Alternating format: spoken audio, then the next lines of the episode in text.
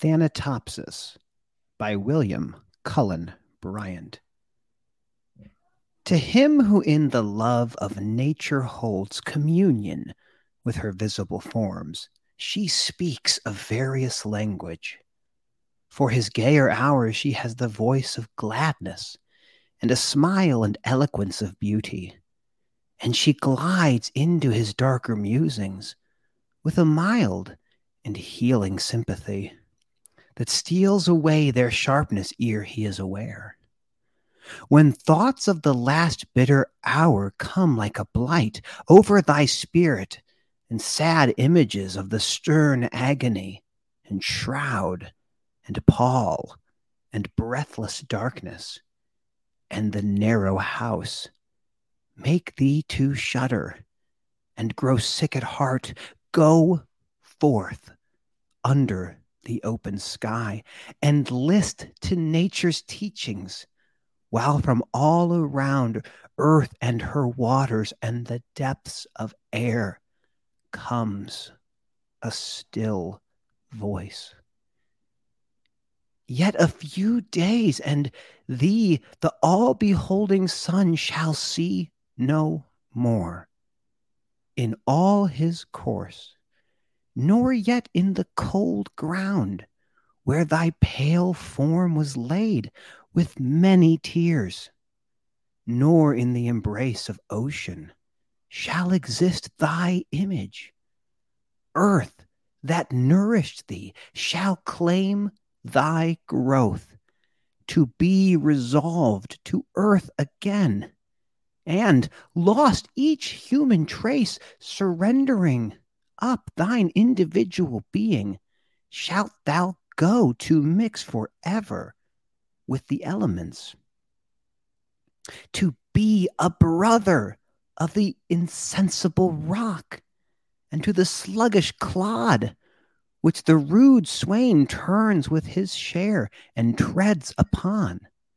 The oak shall send his roots abroad and pierce thy mold. Yet not to thine eternal resting place shalt thou retire alone, nor couldst thou wish couch more magnificent.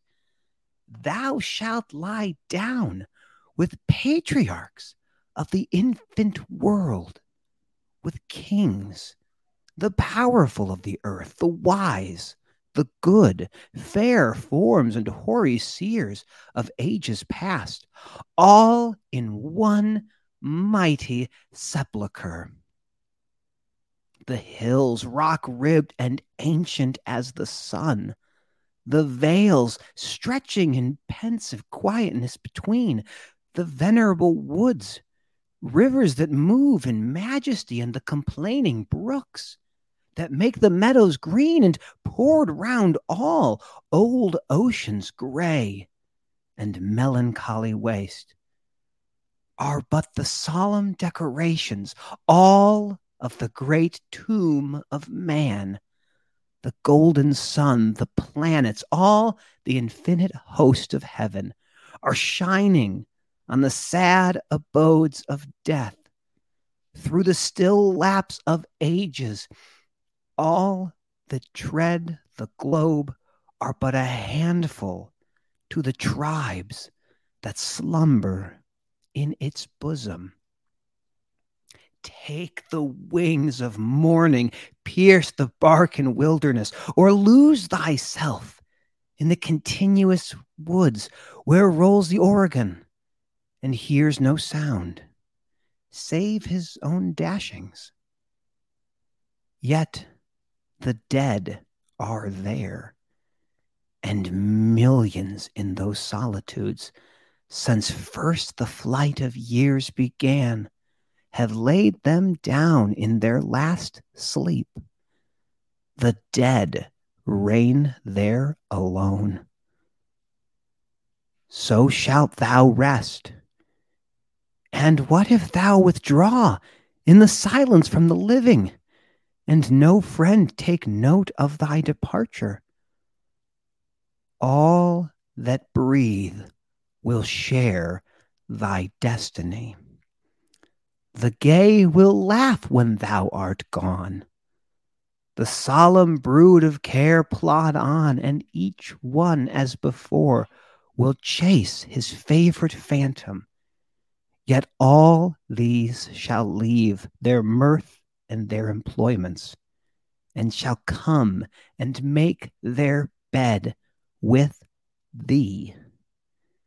As the long train of ages glide away, the sons of men, the youth in life's green spring, and he who goes in the full strength of years, matron and maid, the speechless babe, the gray headed man, shall one by one gathered to thy side by those who in their turn shall follow them.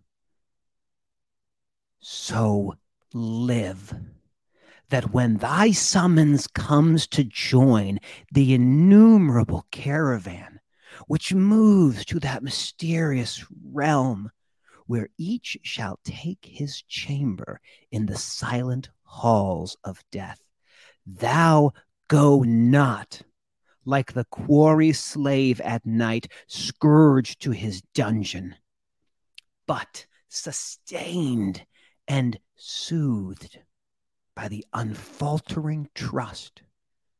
Approach thy grave like one who wraps the drapery of his couch about him and lies down to pleasant dreams.